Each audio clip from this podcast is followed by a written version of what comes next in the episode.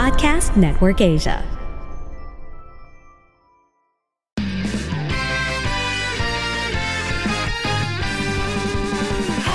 Welcome to Happy Spouse, Happy House Podcast. Ako po si Chinky Tan.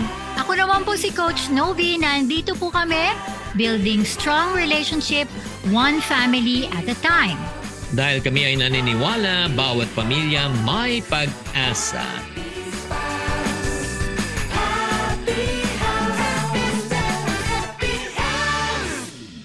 Hi there! Welcome to Happy Spouse, Happy House Podcast. Ako po si Coach Chinky. Ako po si Coach Novi. Magandang araw po sa kanilang lahat at talagang simoy ng hangin Paskong Pasko na.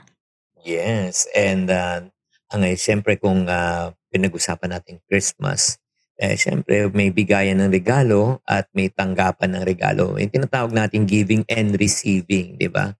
So we're gonna check it twice. We're gonna find out who's naughty or nice. Alala ko tuloy yun nung bata ako. Talaga inaabangan ko talaga si Santa. so dahil nga sa topic natin for this episode is all about give and take. Yun yung sinasabi nila, the saying goes. But all relationship, it seems hard eh. Kasi iba't iba, di ba mahal? Kasi unique nga ang relationship. Yeah, and that's the reason why we want to understand ano ba talaga ang relationship naman. It's it giving and receiving, giving and taking, give and take ba siya, or give lang ng give? But before we even talk about that, no, I would uh, highly recommend na kailangan maintindihan mo natin yung context. When you say context, yung saan ba nanggagaling? Let's talk about first giving. O, ano ibig sabihin ng giving? Yeah, i-define muna natin giving. Ito po yung nagpo-provide something to your spouse. Whether it's time, energy, money, anumang necessity, extra gift, syempre ang SEX na tinatawag, giving din po yon. So these are the things that you give to your spouse. And hopefully when you give, it is fueled with wholehearted love. Ayan. Oo, yung parang pag nag-give ka kasi it's willingness eh. 'Di ba yung parang nagbibigay ka. And then uh, definitely yung parang ano, uh, pag nagbibigay ka, ang tamang attitude, ah, ang tamang attitude when you give something, you expect nothing in return. 'Di ba? Yan ang nakikita ko. Kunyari, I gave a gift to someone. Hindi ako nag-expect na siguro the least expect uh, ano lang, appreciation, thank you. Kasi pagka nag-give ka, tapos nag-expect ka, iba naman po ang definition, which we're going to talk about later. Yes. Second naman, naman, yes. Mahal, second, can you define taking? Ang ibig sabihin po naman ng taking, taking is yung pag, ano eh, uh, yung kinukuha mo. No? When you say kinukuha mo, kahit na hindi hindi binibigay sa iyo, kinukuha mo. Yung meron kang unwillingness na magbigay, ang gusto mo lang makatanggap. Oo. So, or if na naman di lang makatanggap, ang gusto mong makakuha. Oo. Yung parang WIFM ang dating dyan eh. Ang ibig sabihin ng WIFM in a relationship is what's in it for me. I just want to take, I just want to take, I just want to take. So medyo may negative implication pagka ang isang tao in a relationship parati lang gustong mag-take. Yes, tama po yan. Tama-tama. That's why Siguro maganda rin na i-define natin yung ano, give and take. Let us try to define naman receiving. On the other end of uh, a willing gift, you cannot give anything unless you're giving it to someone. Kumbaga, yun yung receiver. Mm, yun yung receiving yun talagang yung parang may binigay ka na regalo. Pag may binigay ka na regalo, tinanggap ng tao. ba? That's what you call as receiving. Iba yung hiningi yung regalo. Iba yung kinuha ang regalo. Oo. Kaya nga yung giving and taking dynamic uh, in a relationship, no, uh, medyo toxic siya. Toxic kasi yung taker, medyo demanding. Si giver, di ba, nagbibigay, oh, eh, siyempre, oh, sige, in-expect ko, bigyan mo ko ng ganito, bigyan mo ko ng ganito, big, ako gusto ko ng ganito. So, si, sa, si nagbibigay, minsan napipilitan. Yeah, so, parang, saka alam mo yon para lang to make peace. Sige na nga, para lang tumahimik na. give na lang lang give. Oo. Ito naman, yung giving and receiving dynamic naman, medyo on the positive to, positive perspective. Kasi si giver, uh, willing na nagbibigay, and si receiver, happy rin na nakakatanggap ng regalo. Kung titignan po natin para mas maliwanag, ganito na lang po. para mas makarelate po tayo ng lahat. Uh, hindi ko naman nila lahat to. Ha. Kung may isang tao sa pamilya mo ang nag-oobliga na magbigay ka, yan, obligation. nang magbigay ka. Ah, like for example, ng pera, na monetary ano. So, ano yung feeling mo pag ino-obligate ka? It's a sense of ano, parang uh, napipilitan ka lang na magbigay. Pero iba yung nagkukusa kang magbigay. Eh. Diretsuhan na nga. hindi ako hindi, hindi ka nagre-react eh. O like for example, uh, magulang mo, 'di ba? Gusto mo siya talagang i-bless. Wala siyang hinihingi. Mhm. Ang sarap ng pakiramdam pag ikaw ay nagbe-bless sa isang tao na hindi nag expect And then, ang saya ng giver, ang saya rin ng receiver. Di ba? Pero iba, pag sinasabi, oh, kailangan, bigyan mo ko nito. Kailangan, kailangan ko to. Bigay mo sa akin to. So, mismo, pag nagde-demand na, nagte-take na, yung ano, yung nagbibigay, medyo nahirapan din magbigay kasi requirement na siya. So, I hope it, this is clear, no? uh, yun nga, ang term dapat natin hindi actually give and take. I think it's a healthy perspective. It should be give and what? Receive. Ano masabi mo? Yes, mahal ano. But at the end of the day, siguro later let yung listeners natin, yung mga audience natin din ang makakapag-define. No? Kasi proseso Oo. siya eh. It's really a process. It's really a season as well. But Mm-mm. we are here to be able to just um, give you some perspective. Kaya nga ang, Mm-mm. kwe- ang episode na to, ang marriage ba give and take? Okay? Kasi the, it boils down to the heart issue. Kaya mag-share kami ng mga konting points on how you'll be able to really have this harmony, to have Tama. this successful marriage, no? Ah, siguro, let's go straight to our first point. Yeah, before the first point, siguro Sige, ang mahal. kailangan, ang premise na kailangan maunawaan natin in uh, yun nga, in our 24 years of uh, being in relationship, di ba, being married. This is what I've realized and discovered. Again, I may be wrong, no? Marriage is all about giving. It's not about what you are getting. Kasi yun nga, yung mga tinatawag natin expectation versus reality. Di ba? Pag meron tayong mga expectation sa buhay, oh, kailangan, oh, marunong magplancha, marunong magluto, marunong ganito. So parang pag hindi nami-meet yung expectation sa buhay, ano nangyayari? Sa nag expect Nadi-disappoint. Tama? Pero yung na-realize ko in my relationship with you, ah, hindi ako nag expect Ako naman, ang gusto ko lang, mapasaya ka. Gusto ko lang magbigay sa'yo. Di ba? Hindi mo naman hinihingi, hindi mo naman dinedemand. Oo, minsan ka lang demanding. minsan lang. Ganon. Oo, oo, minsan lang. Pero yun nga, pagka binibigay ko ng kusa, ang sarap ng pakiramdam. Di ba? Ang sarap ng pakiramdam pag nagbibigay ka talaga ng kusa. Yun na na-realize ko. That's why we want to share to you kung anong view namin in our 24 years. Kasi um, definitely, hindi ganito maging definition namin, no? Kung hindi namin pinagdaanan kung anong dapat pagdaanan sa buhay. Kasi dati yan din iniisip ko, give and take, give and take. Pero ano nga ba talaga ang spirit of being married to someone? At ano yung dapat na mangyari para mas maging mahaba at successful ang inyong marriage? Not perfect. I'm not talking about perfect here. Pero kasi kung anong view nyo. Madami ako mga pagkakamaling view about marriage before na talagang when I got married to Chinky, nawala yun. Kasi yun yung mali, mali kong connotation. So first, Mhm. Mahal, for the first point, Yeah, marriage is a lifelong commitment eh. Kailangan po natin maintindihan to. It's a commitment between the two people. Kaya when we got married, uh, di ba, the minister told us, for richer and for poorer, for better and for worse, in sickness and in health, till death do you part. Hindi siya ano eh, yung parang if you feel uncomfortable, if you don't feel nice already, you want out. Commitment talaga siya. So, hindi siya pwedeng, honestly, na-realize ko, hindi siya pwedeng transactional mhm, it's relational talaga. You should build your your ano talaga, your marriage on a relationship not on based on transaction. Kasi pagka yung giving and taking, o sige, give mo ako, to take ako, nagbibilangan kayo eh. Yan yung problema. Yan, ano nang realize ko. And ang hirap pa, ang hirap timbangin, ang hirap timbangin kung yung binibigay niya ay nako-commensurate at nasusuklian ba ng natatanggap mo. Paano mo siya susu, ano, paano mo siya susukatan? Lalagyan natin ng ano na measuring stick.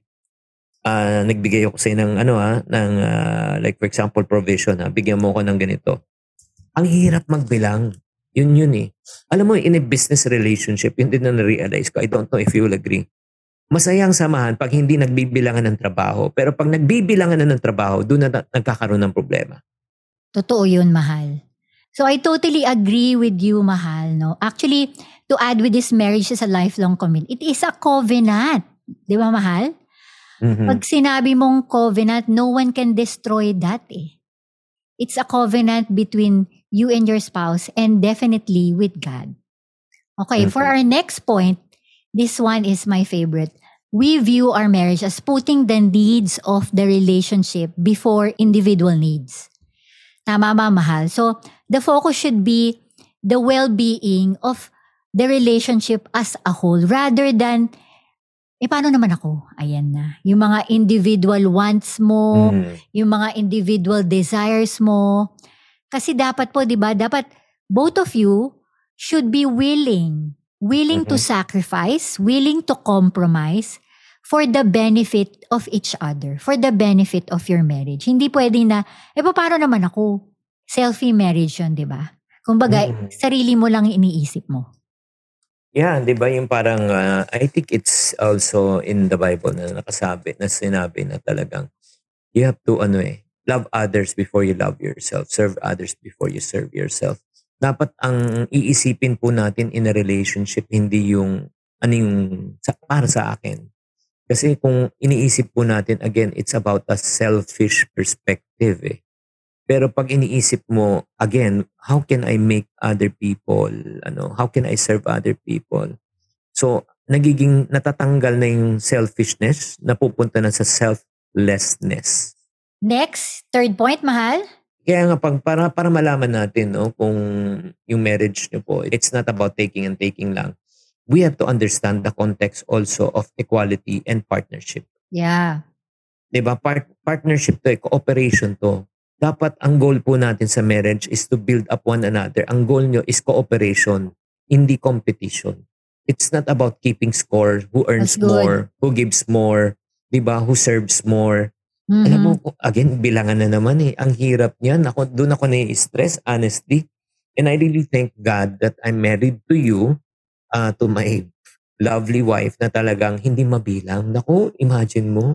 Yung parang may mga peg ng I know what you did last summer. Tapos magbibilang, maglalabas ka. Hindi, maglalabas ka ng scorecard. Nakaka, ano yun? Nakaka-stress. Oo, especially ako. To be honest, I'm not, I really don't know anything about money. But what I love with my husband, and he has that spirit na no matter how small or big we make decisions in money, he always involves me.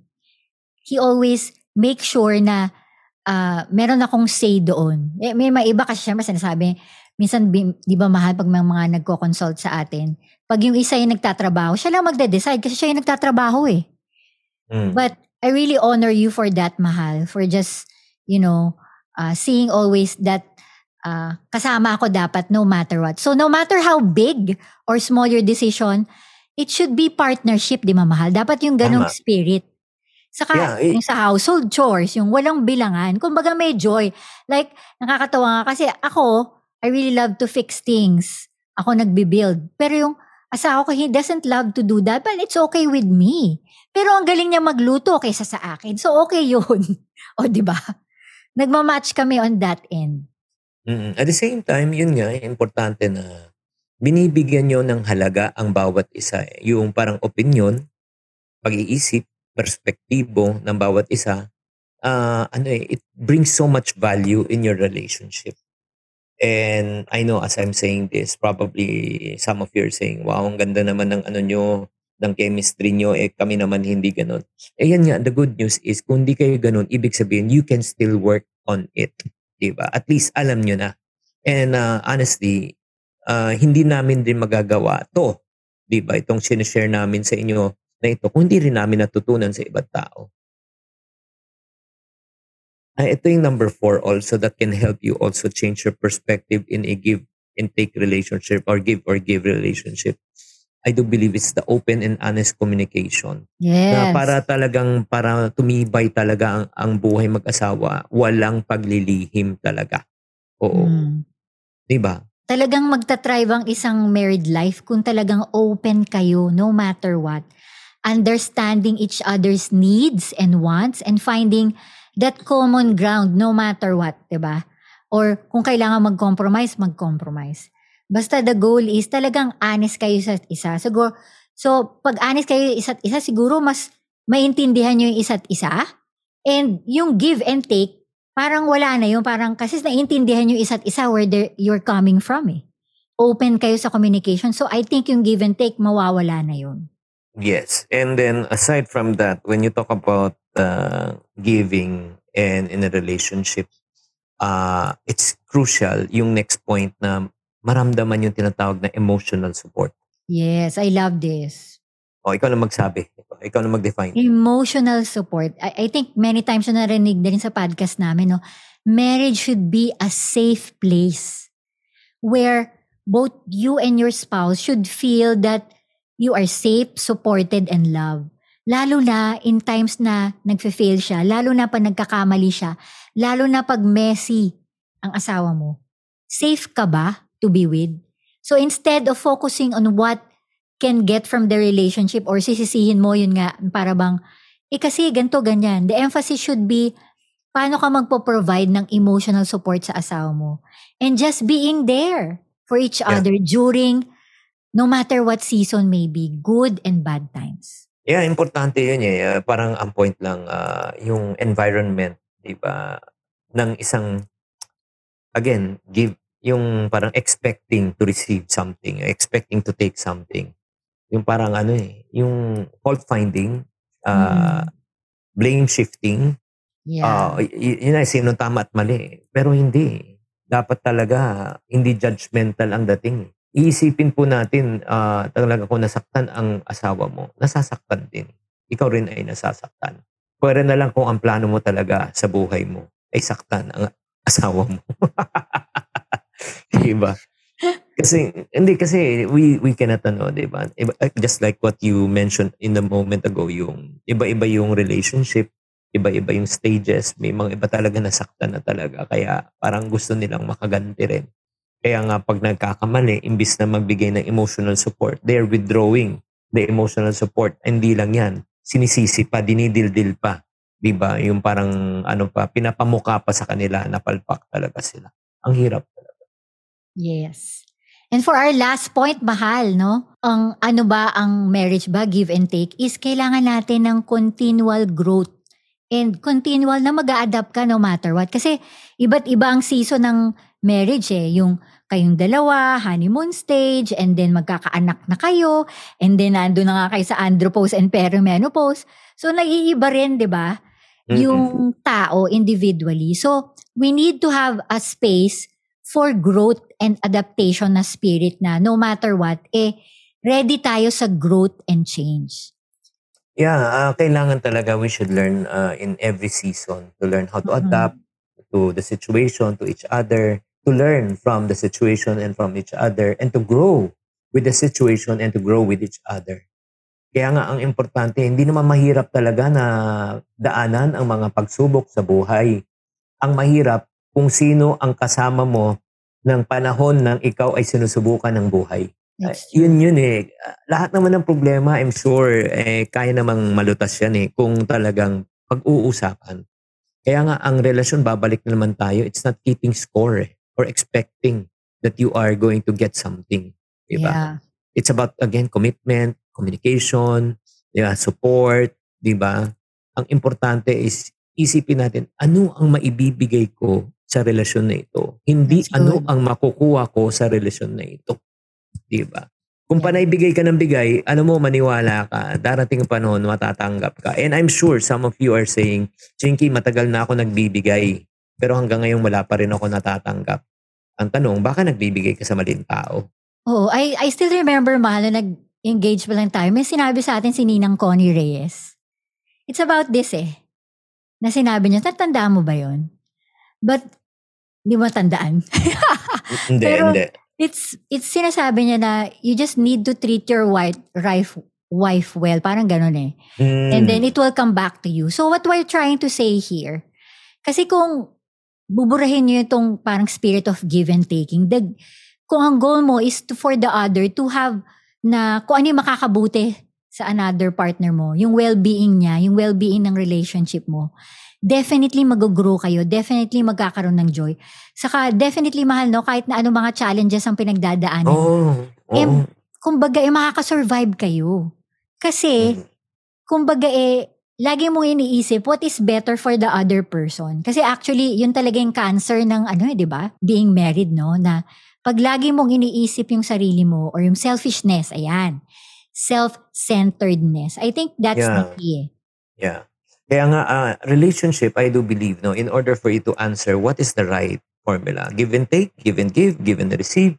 Ito lang, siguro ito yung dalawang, Yeah. ah, ano lang, Ah, you have to choose between selflessness and between selfishness.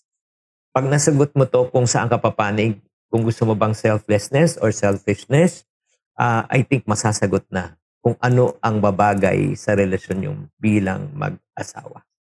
Yes. Maraming maraming pong salamat sa pagpili na makinig sa amin ngayon sa Happy Spouse, Happy House. So if you think this conversation or this episode was really helpful to you, you can share this and tag us para malaman naman namin kung ano po ang inyong natutunan because we want to journey with you in this uh, relationship, which is being married.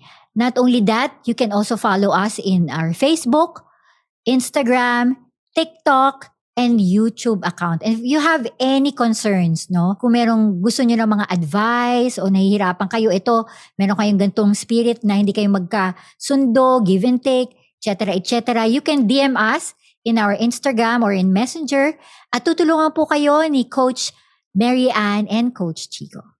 Yeah, tatandaan, we're here to build stronger relationships one family at a time dahil kami ay naniniwala, bawat pamilya ay may Pag-asa! Okay. God bless you.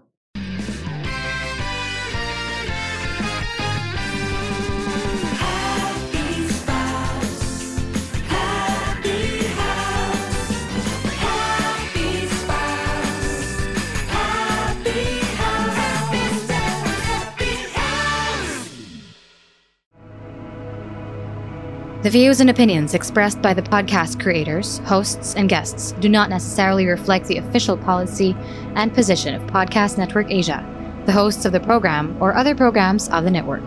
Any content provided by the people on the podcast are of their own opinion and are not intended to malign any religion, ethnic group, club, organization, company, individual, or anyone or anything.